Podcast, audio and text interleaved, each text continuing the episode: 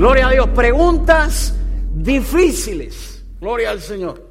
Y no son tan, tan difíciles, pero sí son preguntas que de alguna manera interrogan la fe cristiana. Recuerde que nos hemos estado preparando en la palabra y de una manera muy sencilla, muy didáctica, nosotros hemos estado compartiendo, gloria al nombre del Señor, para traerle al pueblo del Señor palabra que el pueblo pueda compartir, sobre todo con aquellos que demanden una razón en su vida de su fe cristiana. Y vengan con preguntas a veces un poco curiosas, a veces un poco, eh, yo diría, cuestionables acerca de la vida de nuestro Señor y también donde incluyen la vida de la iglesia, ¿verdad? Hemos estado hablando de, si la iglesia puede ser creíble o no, gloria al nombre del Señor. Hemos estado hablando acerca de la Biblia, hemos estado hablando acerca de temas sumamente interesantes, los cuales vamos a recapitular el domingo que viene de una manera muy rápida, gloria al nombre del Señor. Pero en este día, específicamente, gloria al nombre del Señor, es una pregunta interesante, ¿verdad? ¿Por qué Dios está tan enojado? Se preguntan algunos. Algunos que no conocen al Señor, algunos que no tienen una relación personal con Dios, algunos que están dando sus primeros pasos, gloria al nombre del Señor, se encuentran con preguntas como esta. ¿Por qué Dios, cuando yo leo la escritura, por qué Dios parece estar tan enojado y tan airado? Gloria al nombre del Señor, ¿verdad? Y nosotros vamos a simplemente a dar algunos detalles en la palabra del Señor que le van a usted ayudar de una, y van a tener una perspectiva mucho más clara acerca del Dios en el cual usted y yo hemos creído. Déjeme decirle algo. Eh, cuando la gente piensa en, la ira, por llamarlo de alguna manera, ¿verdad? Lo cual es un término bíblico también que se conoce. La ira de Dios, eh, la gente asocia el infierno primero que el cielo. ¿verdad? Y la gente dice, ¿cómo es posible de que pueda existir un lugar como ese, teniendo en cuenta que el Dios que predican los cristianos y que dice la Escritura es un Dios de amor, un Dios misericordioso? Y ellos hablan de que Dios es compasivo, de que Dios es clemente, de que Dios es paciente, pero ¿cómo es posible? La gente comienza a hacerse una serie de cuestiones, gloria al nombre del Señor, acerca del infierno. Déjeme solamente añadir un detalle antes de adentrarnos en la palabra del Señor. Recuerde que nosotros uno de los detalles que hemos estado tocando en los mensajes anteriores ha sido el libre albedrío o la libre voluntad del hombre de escoger. Right? Gloria al nombre del Señor. ¿Le parecería a usted interesante que en una carrera de bendición usted pueda tener a alguien a su lado o en la carrera de la vida y usted termine la carrera donde dice ya terminó la carrera y usted dice, ok, hay un premio para, para mí que gané y también debe haber el mismo premio para aquel que no hizo nada y se quedó en medio del camino y se quedó sentado y dijo, no voy a correr y como un niño malcriado dijo, ¿sabes qué? No voy a seguir esa línea. ¿Le sonaría a usted en sus oídos algo justo como esto?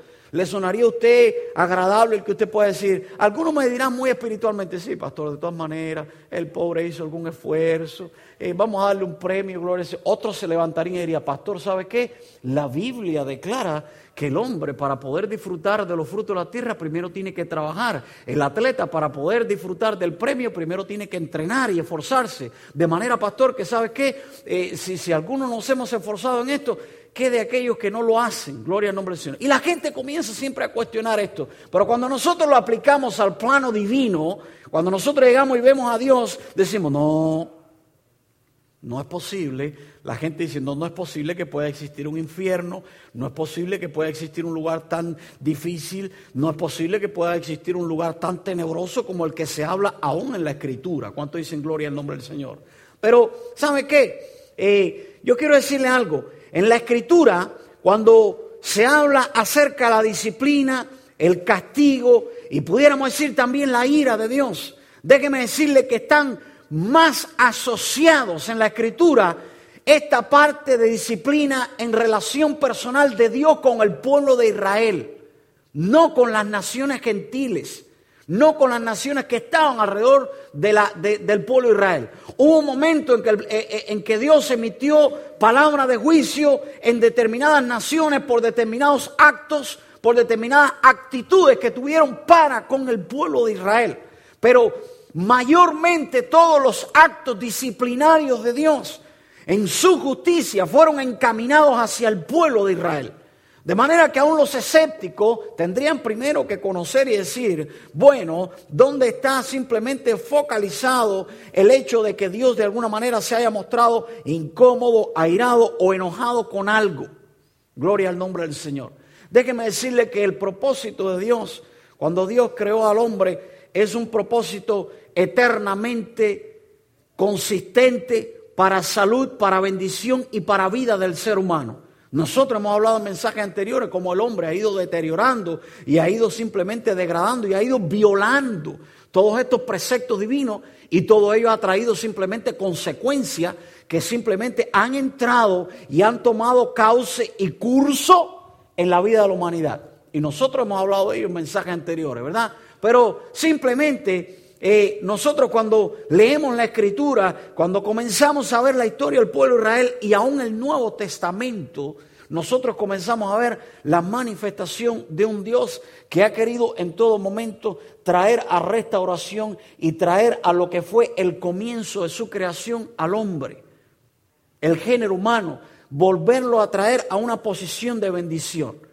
Nosotros conocemos bien claro y en nuestra vida personal que nuestra actitud egocéntrica nos ha llevado a nosotros muchas veces a errar, a pecar y a fallar. Gloria al nombre del Señor. ¿Por qué? Porque simplemente en esa voluntad que Dios nos ha dado a nosotros, en esa libre, libre albedrío, el free will, para nosotros poder escoger, nosotros muchas veces nos domina nuestra posición egocéntrica, ¿verdad? Y tomamos actitudes y accionamos conforme a lo que nosotros creemos en ese momento que es, y a veces estamos equivocados.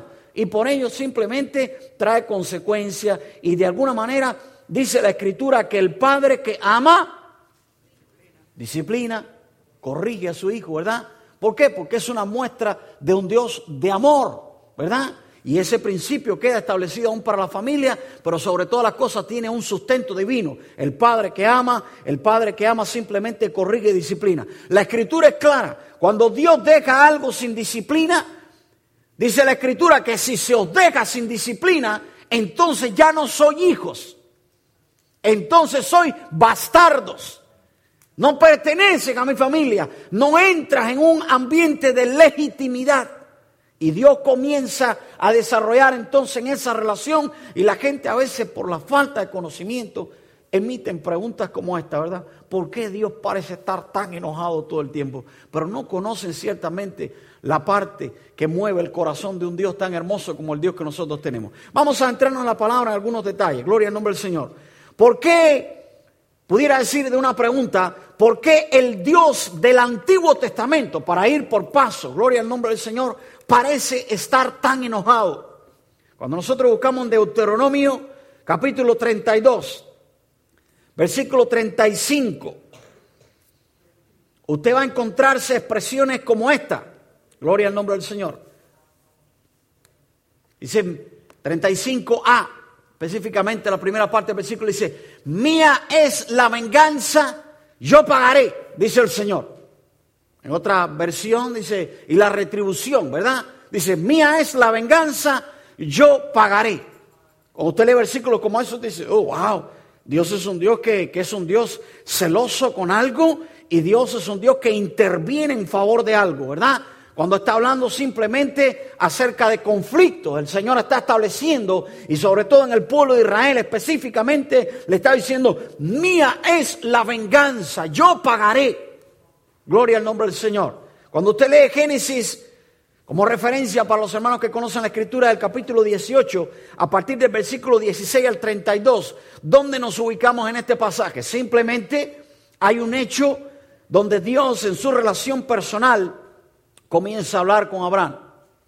Comienza a decirle, eh, yo voy a hacer algo con una ciudad donde el pecado de esta ciudad ha puesto, va a poner en riesgo la vida de hijos míos, de mi nación, y el pecado de esta ciudad ha llegado ante mis ojos, ha subido ante mi presencia, gloria al nombre del Señor, de manera que Dios no se va a quedar con los brazos cruzados.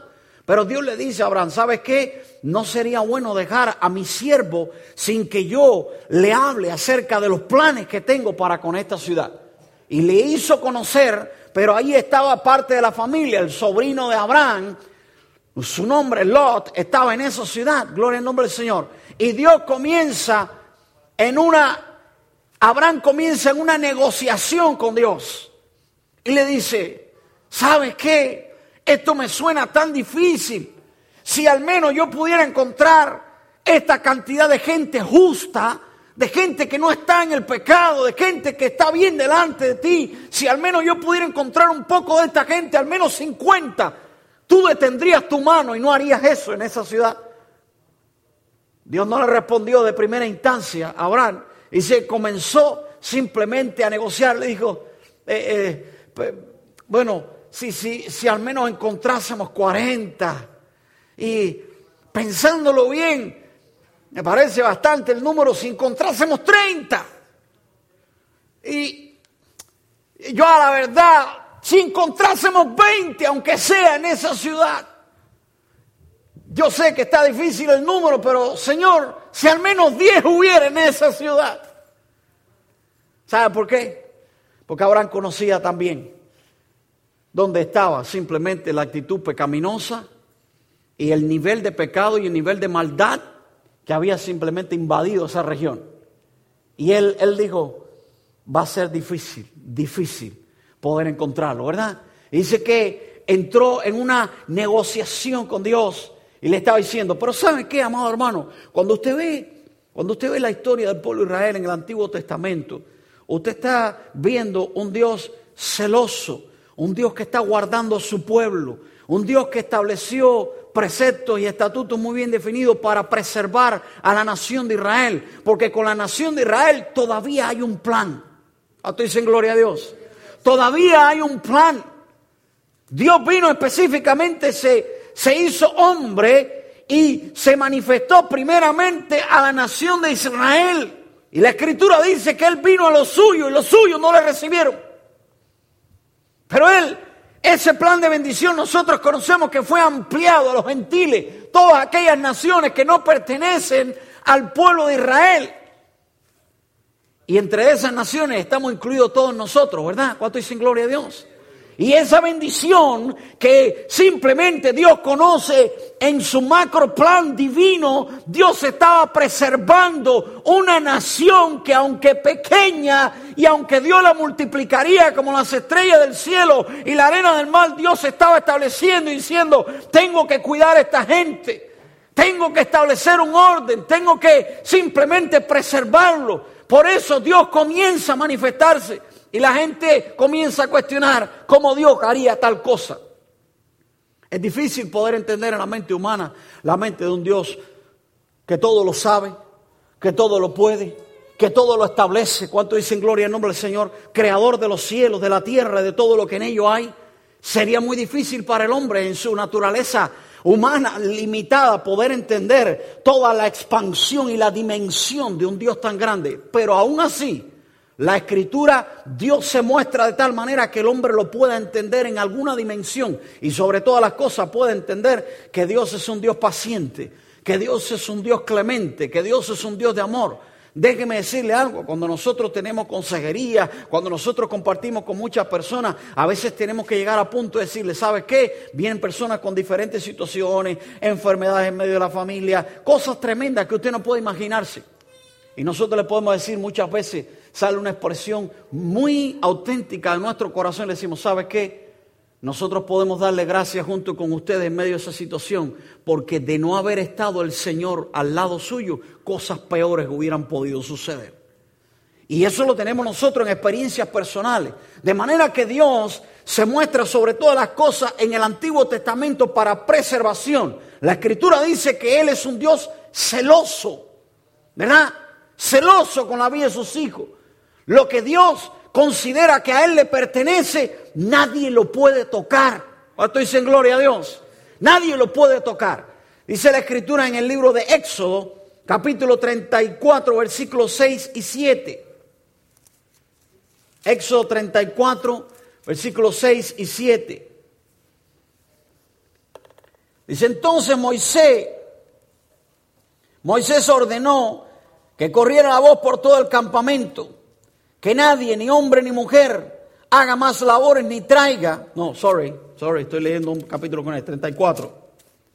6 y 7. Dice, pasando delante de él proclamó, el Señor, el Señor, Dios clemente y compasivo, lento para la ira y grande en amor y fidelidad que mantiene su amor hasta mil generaciones después y que perdona la iniquidad, la rebelión y el pecado, pero que no deja sin castigo al culpable, sino que castiga la maldad de los padres en los hijos y en los nietos hasta la tercera y cuarta generación.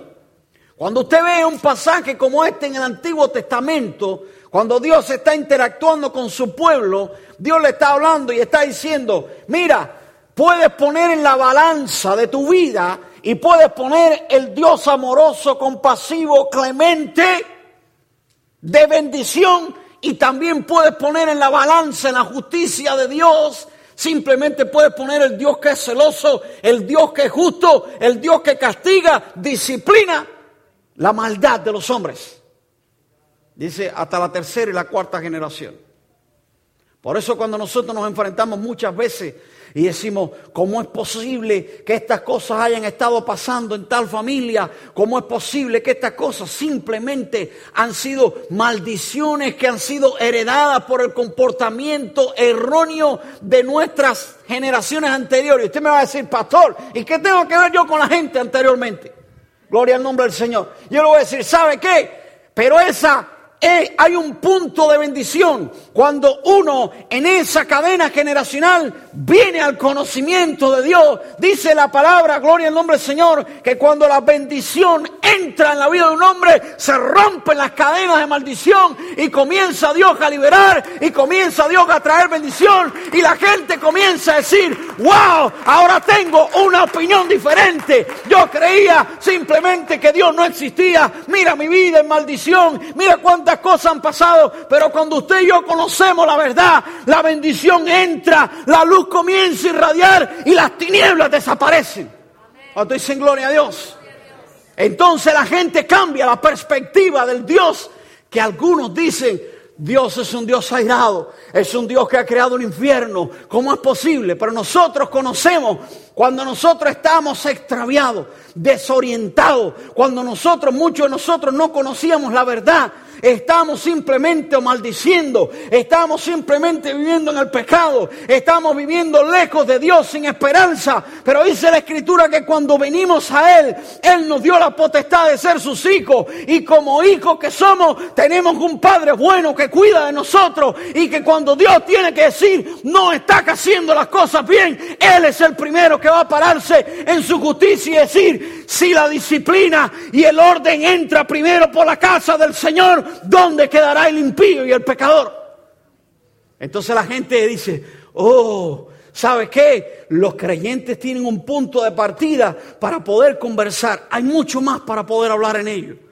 Pero simplemente en un paso progresivo nosotros comenzamos por el Antiguo Testamento y cómo Dios comienza a hablarle, ¿verdad? Dice, mire, voy a leerlo nuevamente, dice, el Señor, el Señor Dios clemente y compasivo Usted se imagina de alguna manera, cuando usted lee la historia del pueblo de Israel, usted puede, usted puede evaluar por sí mismo y decir, wow, qué Dios más paciente.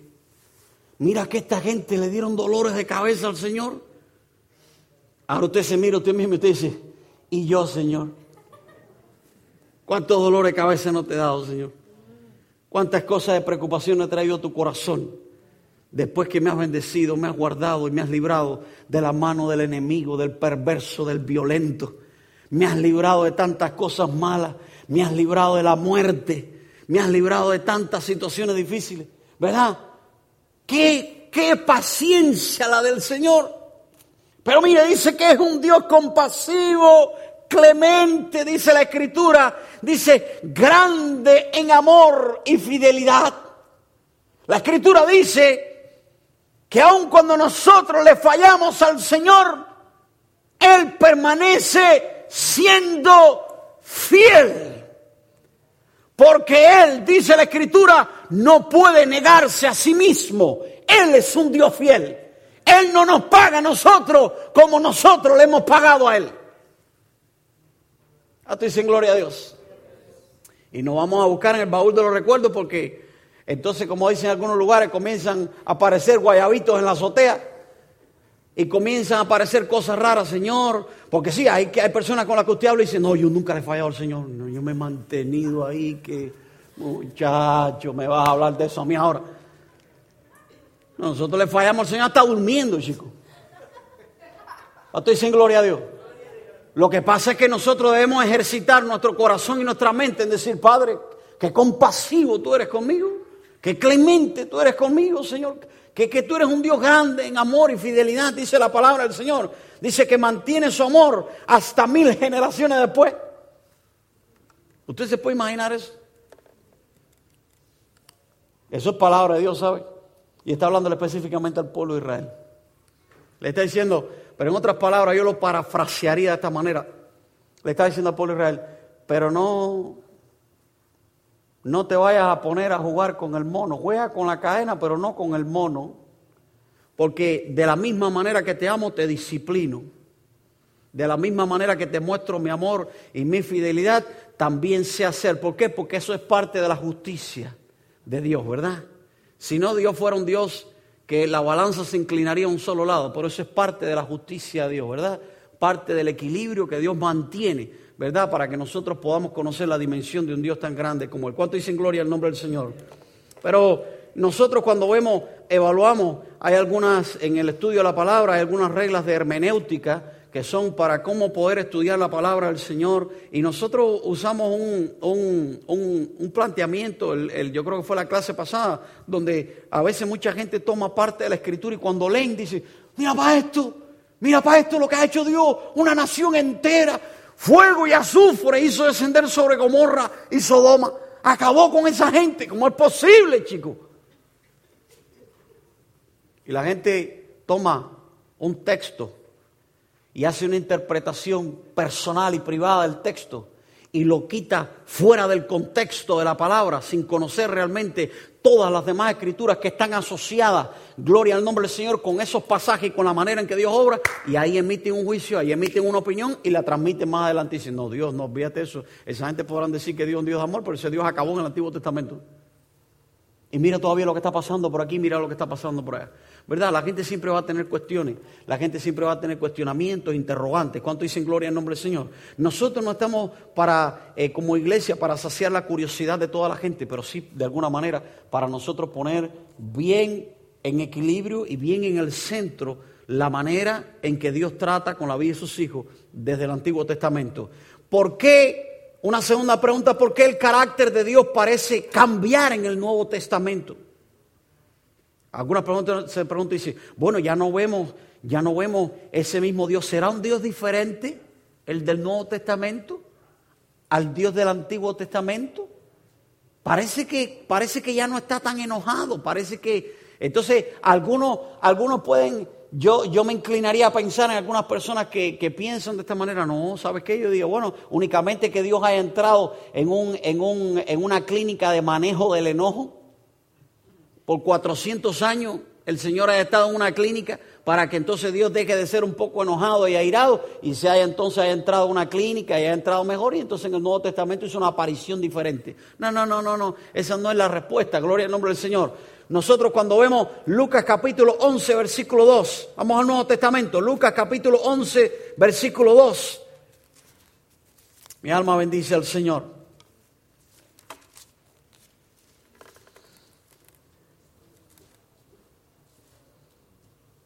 Dice, los discípulos estaban preguntándole al Señor cómo orar.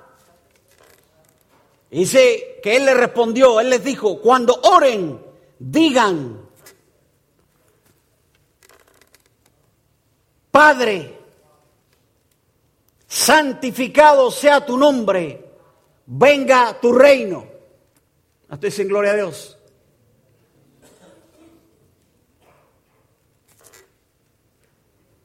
Cuando usted ve una correlación entre la vida del Hijo, del Padre y aún del Espíritu Santo, la Trinidad completa obrando, usted puede ver una sincronía una sincronización de acción, de pensamiento del mismo Dios que ahora está manifestándose en persona para con el pueblo de Israel y le está diciendo, si sobre todas las cosas Jehová Dios se manifestó con ese nombre al pueblo de Israel en el Antiguo Testamento, Él no está diciendo Dios Padre desaparece de la escena. Él está diciendo, los discípulos están diciendo, cuando oremos, ¿cómo debemos orar? Y le está diciendo, Padre, santificado sea tu nombre, venga tu reino. Él le está diciendo, el mismo que obró allá es el mismo que está obrando aquí. Muchas veces Jesús le dijo a los discípulos, algunos le preguntaron y dijeron, queremos ver al Padre. Y él le dijo, el que me ha visto a mí, ha visto al Padre. ¿Cuánto dice gloria a Dios? De manera que Dios sigue manifestando su carácter clemente, misericordioso, un Dios que se puede relacionar, un Dios que ellos conocían, que oraban, pero ahora Jesús le está diciendo, entren en una relación con el Padre. Pero sepan que están hablando con un Dios que es santo, que nunca ha cambiado, que es inmutable, que no hay sombra de variación en Él, que sigue siendo el mismo. El mismo Dios compasivo, clemente y misericordioso se sigue manifestando. Ustedes pueden clamar a Él, pero sepan que Él es un Dios santo. ¿Cuánto dicen gloria a Dios? Jesús no le estaba diciendo, refiéranse al Padre como ustedes quieran, eh, ya eso pasó, ya eso fue en el Antiguo Testamento, ahora están conmigo aquí en el Nuevo Testamento, estamos en una nueva habitación, en una nueva relación. No, no, no. Él no le estaba diciendo eso, le está diciendo, oren llamándolo como Él es Padre, santificado sea tu nombre. ¿Cuánto dice gloria a Dios? Juan 14, 9. Juan capítulo 14, versículo 9. Gloria al nombre del Señor. Dice la palabra del Señor. Pero Felipe, tanto tiempo llevo entre ustedes y todavía no me conoces. El que me ha visto a mí, ha visto al Padre. ¿Cómo puedes decirme? Muéstranos al Padre. ¿Ve? Versículo que estábamos hablando anteriormente. Juan capítulo 1, versículo 14. El mismo libro, mismo Evangelio de Juan, pero ahora el capítulo 1, versículo 14. Gloria al nombre del Señor. ¿Usted está siguiendo ahí? Gloria a Dios. Dice, y el verbo se hizo hombre y habitó, esta es la nueva versión internacional, Dice, y habitó entre nosotros y hemos contemplado su gloria, la gloria que corresponde al Hijo unigénito del Padre, lleno de gracia y de verdad. Hey, solamente me detengo un segundo. Gracia. Lleno de gracia y de verdad. En Él no hay mentira, en Él no hay engaño, en Él hay un regalo de vida inmerecido para todo aquel que venga arrepentido delante de Él. Eso es gracia. Dice que es lleno de gracia. El Hijo dice que Dios mismo se ha manifestado como hombre. Gloria al nombre del Señor. Dice, y vimos su gloria. Gloria como del unigénito del Padre, lleno de gracia y verdad. Cuando usted está hablando en el orden que estamos hablando nosotros, bajo la dispensación de la gracia, nosotros estamos diciendo, ¿sabes qué? Yo conozco a ese Dios que aún tú puedes tener cuestionamientos de él cuando ves la vida del pueblo de Israel y de las naciones alrededor de ella en el Antiguo Testamento. El Dios que yo he conocido es el mismo Dios que operó en el Antiguo Testamento que simplemente la escritura lo describe como el unigénito del Padre, lleno de gracia y de verdad. Y la gracia de Dios se ha manifestado para con los hombres, de manera que los hombres puedan venir al arrepentimiento y puedan reconocer que son pecadores, que han fallado y que necesitan restablecer una relación con el Dios Padre y únicamente la Escritura establece que hay un solo puente de salvación y no es humano, no es por mérito, no es por obra, sino dice la Escritura que es por gracia. Y es en la vida de Jesucristo. Por eso la Escritura está declarando que el Hijo, el unigénito del Padre, está lleno de gracia y de verdad. Únicamente se puede llegar al cielo, únicamente se puede conocer el amor de Dios a través de Jesucristo. Ese es el mensaje que nosotros predicamos, gloria al nombre del Señor. Por eso cuando nosotros vemos, ah, mira esto, hoy no, yo de aquí a algunos tiempos, hay, mucha gente fanática, religiosa, no sabe que yo voy a vivir mi vida. Y después cuando yo entienda, entonces un día voy a hablar con Dios. De todas maneras, eh, yo no tengo necesidad de Dios en este momento. y la gente después comienza a quejarse de las situaciones difíciles que están atravesando.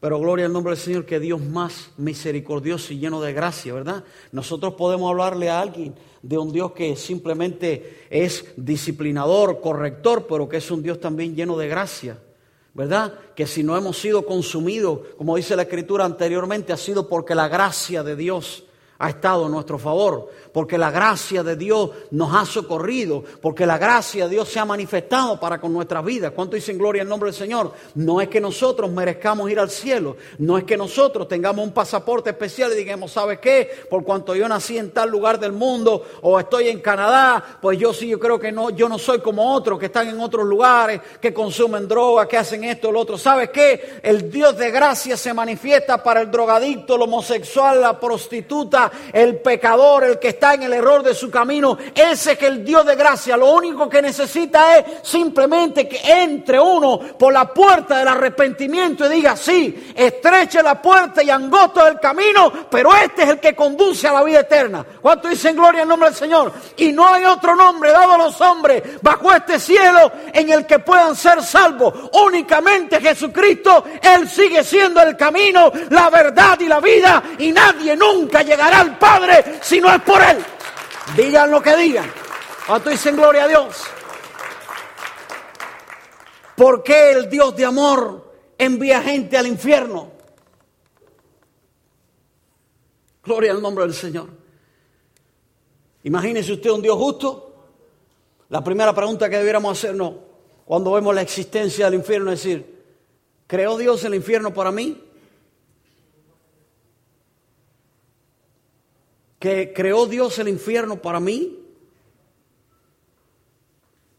Número uno, la escritura establece que los ángeles que se rebelaron, los cuales dice que no fueron perdonados, y de hecho ninguno vino al arrepentimiento, habría que preguntarse qué hubiera pasado con ellos, ¿verdad? Gloria al nombre del Señor, qué hubiera pasado con la vida de Judas que traicionó al Señor, qué hubiera pasado con la vida de mucha otra gente, ¿verdad?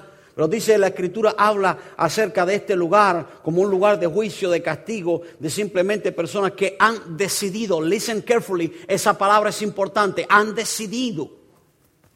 Ellos han usado su free will.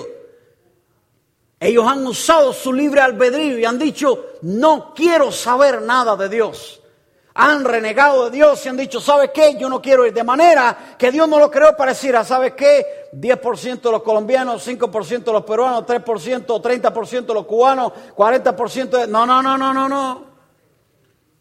Dios está diciendo, tú tienes una libre oportunidad de escoger ahora.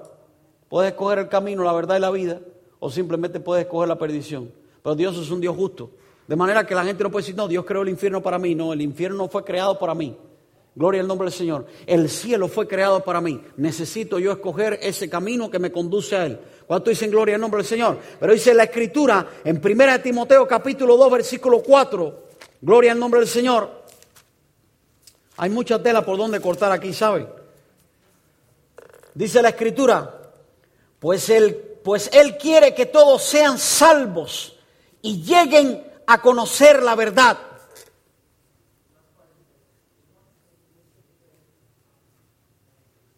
That's a very good verse, right? Ese es el deseo de Dios, que la gente proceda al arrepentimiento, que conozcan la verdad, que vengan al conocimiento de la verdad, que la gente sea salvo. Dios no está diciendo, yo quiero que la humanidad entera eh, eh, me, me diga que no, que no quiere aceptarme y los voy a enviar al infierno. No, no, no, no. El deseo en el corazón de Dios es que la gente se salve. Cuando una persona está cuestionando de una manera a Dios de esa manera, dice, hey, listen, ¿sabe qué? Dios quiere que todos los hombres se salven. Dios no quiere que nadie perezca. Y tú estás dentro de ellos. Pero necesitas escoger y tomar una decisión.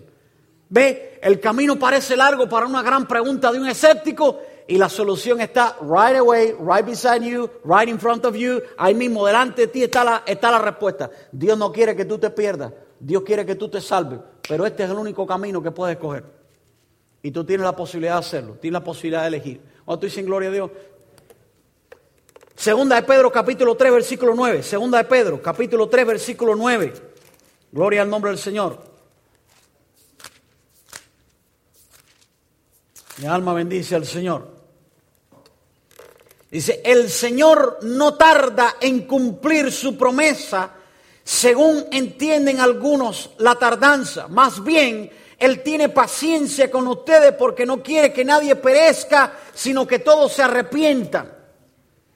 Alguna gente que estaba cuestionando en el tiempo de Pedro, le dijeron, ah, ¿sabes qué? Mira los tiempos que estamos viviendo, tan difíciles, y cuando Dios va a venir, algunos estaban desconsolados, desanimados, diciendo, ya el Señor no viene, ¿dónde está la promesa de que viene por su iglesia? Imagínense que estamos hablando del tiempo de Pedro y de Pablo. Y él, él está respondiendo por medio del Espíritu y dice, el Señor es paciente y misericordioso. El Señor no retarda su promesa como algunos la tienen por tardanza, sino que Él es paciente y misericordioso, esperando que la gente se arrepienta. ¿Usted ha evaluado la misericordia, la paciencia suya en la casa con sus hijos? Es un buen termómetro para usted medirlo, ¿verdad? Cuando ellos se ponen o con su esposa o con su esposo Ahí sí le gusta, ¿eh? Ahí sí le gusta. Ahí sí le gusta. Y en el día del amor no se meta ahí porque esa gaveta tiene cucaracha. Y usted se puede meter en problemas. Y pues si no, no, el pastor fue el que me dijo y fue el que empezó a buscar la cosita ahí y entonces me enredó y yo tuve que levantar la mano y dije que no, no, no, no me eche la culpa a mí, no me eche la culpa a mí, gloria al Señor. Pero ahí, ahí usted puede evaluarlo, ¿verdad? A veces, a veces los hijos comienzan a decir o comienza o, algo en la casa, ¿verdad? Algún conflicto, eso es los normales que aparecen todos los días en la cena. ¿Y dónde está la paciencia de nosotros? O te pones la ropa o te queda.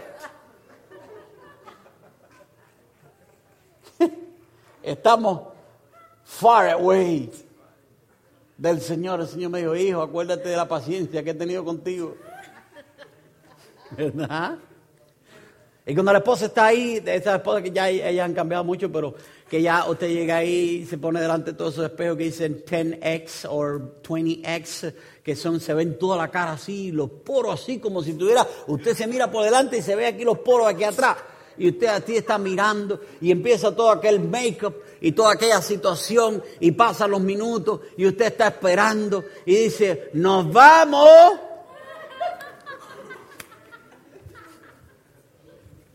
Y algunos se ríen porque dice, ese eres tú. Y entonces el esposo comienza y a esa hora se empieza a cortar las uñas. Y la mujer dice, oye, me levanté a las seis. Y son las ocho, ni que fuera mujer. Yo sé que eso no pasa aquí. Usted se ríe porque eso pasa en otros lugares. ¿Cuánto le pueden dar un fuerte aplauso al Señor? Gloria a Dios. Gloria a Dios. Y algunos dicen, pastor, siga adelante, no nos complique. Termino con este versículo, Mateo 24, 14. Gloria al nombre del Señor. Mateo 24, 14. Usted se puede poner en pie en esta mañana, si ya se estira sus pies. Gloria al Señor. Gloria a Dios. Mateo 24, 14. Que Dios, que Dios más especial nosotros tenemos, hermano. El único y verdadero Dios, como dice la Escritura, que Dios más bueno, que Dios más especial. Dice la palabra del Señor, la leemos. Dice, y este evangelio, la palabra evangelio habla de las buenas nuevas, de las buenas noticias, ¿verdad? La iglesia no viene con malas noticias. No se focalice usted, gloria al nombre del Señor, en toda una cantidad de eventos apocalípticos. Hable a la gente, háblele a la gente acerca de la gracia, la misericordia y el amor de Dios. Háblele a la gente del Dios que le ha salvado a usted, que le ha sostenido. Háblele a la gente de la posibilidad de una vida eterna, aunque a la gente le parezca una locura. Eso tiene mucho más razón todavía. Gloria al nombre del Señor. Eh, a veces yo me río yo solo en mi casa, porque cuando yo recuerdo mis primeros pasos en la vida cristiana, creo que lo he compartido con algunos, cuando yo le predicaba a mi mamá, yo no le predicaba a mi mamá acerca del cielo, lo primero que le presentaba era el infierno. Mi mamá me miraba con los ojos que se le querían salir de, Mi mamá me miraba así, me decía, este se ha arrebatado completamente. le decía, mamá, necesitas cambiar. Pero yo no sabía cómo decirle, en vez de hablarle acerca del amor de Dios que me había rescatado, le decía, mamá, huye del infierno, que te va a coger el infierno. Y mi mamá, cuando ella me veía Cuando ella me veía, ya que me estaba acercando a la casa que le iba a visitar, ella no sabía si decirle cerraré la puerta, cerraré las persianas, qué haré con él, porque él viene de nuevo con el infierno para arriba de mí. Pero ¿sabe qué? Uno aprende en el camino, ¿verdad? Y cuando uno hace una, una, una, cuando uno hace, mira su vida internamente dice, y piensa en el Dios que nosotros predicamos, las buenas noticias, ¿verdad? De salvación, uno dice, Señor, qué misericordioso y qué paciente tú has sido conmigo. Me alcanzaste. Cuando nadie pensó en mí, tú pensaste en mí. Cuando nadie me amó, me amaste. Cuando nadie ha cuidado en algún momento, cuando no te tenía, allí estaba tu mano de misericordia. Yo no te podía ver porque estaba ciego, pero allí estabas tú. Allí estaba mostrándose tu amor. ¿Cuánto dicen gloria a Dios? Dice este evangelio, dice del reino se predicará en todo el mundo como testimonio a todas las naciones y entonces vendrá el fin. ¿Verdad? Todos van a conocer, hombre por hombre, en esta tierra, por algún medio, Dios se las ingenia para que la gente conozca la manifestación de un Dios de amor, de gracia y de misericordia. Y dice entonces la Escritura, después que sea predicado, después que toda la tierra conozca que hay un Dios de amor y de gracia, entonces dice, entonces vendrá el fin. Cuando dicen gloria a Dios. Cuando dicen gloria a Dios. Usted puede cerrar sus ojos en esta mañana. Gloria al Señor. Piense por unos segundos nada más. Le voy a regalar unos segundos en esta mañana usted con sus ojos cerrados, iglesia. Usted pueda pensar y darle gracias a Dios por lo bueno, lo maravilloso y lo lindo que ha sido el Señor para con su vida. Tómese unos segundos en esta mañana y piense en ello. Deténgase a pensar en la velocidad de la carrera de su vida. Cuán bueno ha sido el Señor aún en los momentos más difíciles. Él no solamente está contigo en los mejores momentos, Él va contigo al paso que tú puedas andar, en medio de tus luchas, en medio de tus batallas, en medio de todos los conflictos que puedas tener, en medio de las incomprensiones, en medio de, todas las luchas que puedan batir tu mente y tu corazón, Dios se sigue mostrando como el Dios paciente, el Dios misericordioso, el Dios que espera por tu vida, como esperó muchas veces por el Hijo pródigo, hasta que dice la Escritura que volviendo en sí, vino corriendo a los brazos de su Padre. Gloria al nombre del Señor. Padre, gracias en esta mañana. Es una bendición poder hablar de tu palabra. Nosotros no nos preparamos para saciar la curiosidad de algunos que no te conocen. Nosotros ahondamos en tu palabra para disfrutar de ella. Y es un recordatorio cada día para nosotros el saber de que tú has sido paciente, de que tú nos alcanzaste, tu gracia y tu misericordia nos alcanzó, Señor. Te damos las gracias, papá, por el regalo de vida eterna. Te damos las gracias, Padre amado, glorioso, bueno, misericordioso, por enviar a Jesucristo para salvación. Te damos gracias por habernos hecho hombres y mujeres con un llamado en lo profundo de nuestro corazón.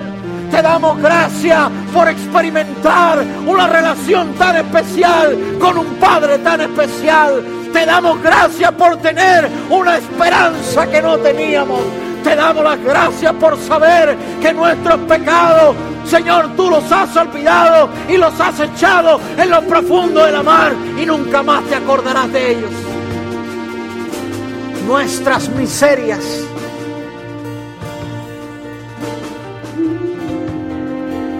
tú la has tomado y la clavaste en la cruz del Calvario para darnos una vida nueva, para que adoremos, disfrutemos y podamos gozar con confianza de que hay un lugar reservado en el cielo preparado para cada uno de tus hijos que hemos decidido seguirte a ti, el camino, la verdad y la vida. En el nombre de Jesús de Nazaret, declaramos tu bendición sobre este pueblo. Declaramos tu bendición sobre tus hijos. Declaramos tu gloria y tu poder en el nombre de Jesús de tus hijos. Que puedan vivir en la libertad con que tú nos has llamado. En el nombre de Jesús. y podamos traer una, una palabra de esperanza a aquel que la necesita. A ti te damos la gloria en este día, en el nombre de Jesús de Nazaret, en el nombre de Jesús de Nazaret. Te adoramos, te adoramos, te adoramos Jesús de Nazaret.